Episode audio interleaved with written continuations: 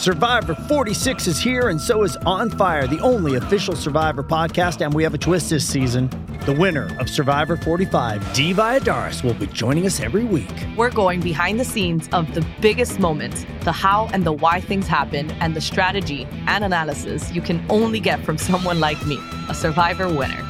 Listen to On Fire, the official Survivor podcast, wherever you get your podcast. Nathan Lyon, thanks for joining SEN Test Cricket. Three wickets for you, bowl out India for 109. It was a wild day of Test cricket, though. There can't be many you've played in, in that have gone quite that way over your long journey in, in international cricket.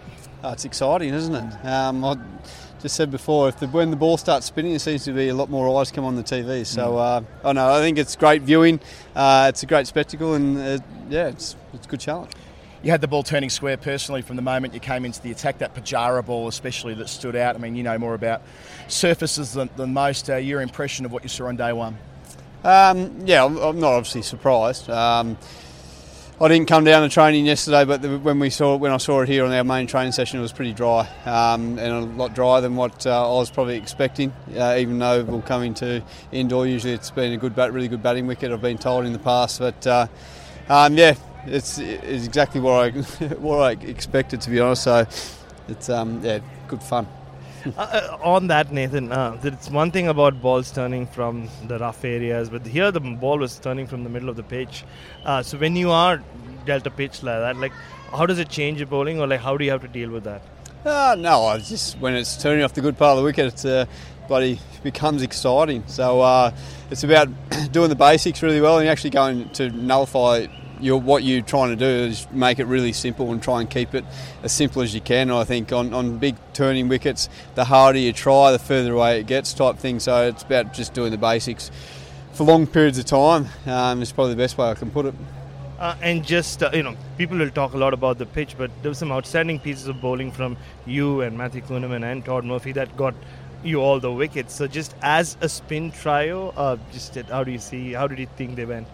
Uh, it's something, something I'm very proud of. Seeing the two young spinners uh, come in and, and, play a role um, throughout throughout this Test series. Um, and I don't know. Hopefully, I've been able to pass on a little bit of wisdom, a bit of knowledge here, here or there, or a little bit of guidance. But it, I've really enjoyed bowling with them in, in tandem, but also in the nets and a lot of conversations. And they both love cricket and it's just amazing to see how much they want to learn. So if I can pass on a little bit of knowledge here or there or just my experiences and hopefully I'm doing the right thing. But it's something that I'm very proud of to, to see these young guys out come out here at the top level and perform in these conditions because it can be challenging, especially playing against some of these absolute superstars. Yeah, pretty important for Australian cricket as well. I mean, you're not going to be around forever and having two blokes come on their first tour relatively inexperienced. I mean, Indian top orders have eaten young spinners alive historically. It's, it's a really um, stand up and be counted at the first time of asking.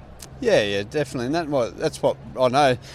I'll, I'll, go back to even tonight and sit in my hotel room and be very proud of what the two youngsters have done. Um, it's it's been very special to see the will and want to learn um, at training, bowling to Smithy, bowling to Marnus, bowling to Davey, whoever it may may be, but also having these conversations with myself and Dan Dan Vettori um, about about bowling spin in these conditions and what you need to do and how how should we go about it. So I know I'm very proud of them. Um, I think they've got a big future in, in the in the longer format, that's for sure.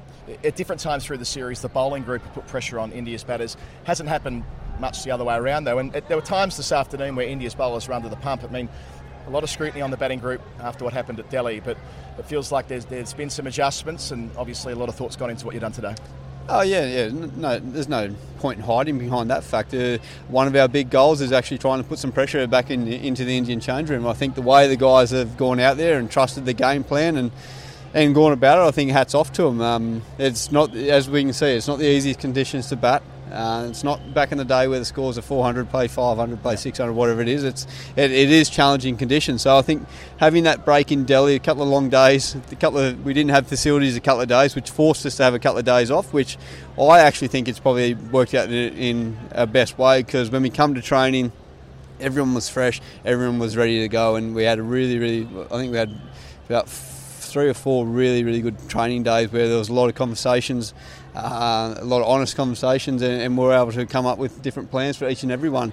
And you can see that belief at the guys out there today, and I think. Um, for them to go out there and what be what four for 156 at, at stumps, I think uh, yeah, a lot of lot of praise needed to be put on our batters today. A lot was made of Australia sort of missing your big chance last week at Delhi, having a first innings lead and it all falling away. Like, how much does it mean to you as a senior player and the guys in the dressing room that you, you make the most of this chance tomorrow, especially? Oh yeah, we, it's no point hiding behind it. We all know how big it is. Um, we've learnt from our mistakes, our errors, um, but at the end of the day this is a challenging place to play cricket and it's, it's tough conditions. So if we can keep progressing on, on, as a team, then hopefully we'll get, get ourselves in the right position. But um, today won't mean anything if we don't come out and have that belief and have that patience and, and go go with our game plans come tomorrow. Uh, just from your reading, Nathan, looking on, did you think that the pitch kind of not eased up, but it wasn't spitting like it was in the first session as the day wore on? Uh, it's hard to say. I, I, I, find it really hard to compare spin bowlers when the amount of revs yeah, each each individual puts on the ball. So I think the ball, when it gets a little bit older, it probably probably slows down a little bit. Um, especially with SG balls, I find from overs about 35 onwards, they tend to get quite soft um, quite quickly. So it's going to be one of those things where we bowl in the second dig. It's going to be finding out what works, what pace works. And one big message I've said to Todd and, and, and Cooney is that we're not Jadeja, we're, we're not Ashwin. We're, let's be the best version of Todd Murphy and Matt Kuhnemann, and, and, and we'll go from there. Nathan Lyon, thanks for joining us on SEN Test Cricket at the end of a fascinating day and well bowled. Too easy. Thanks, guys.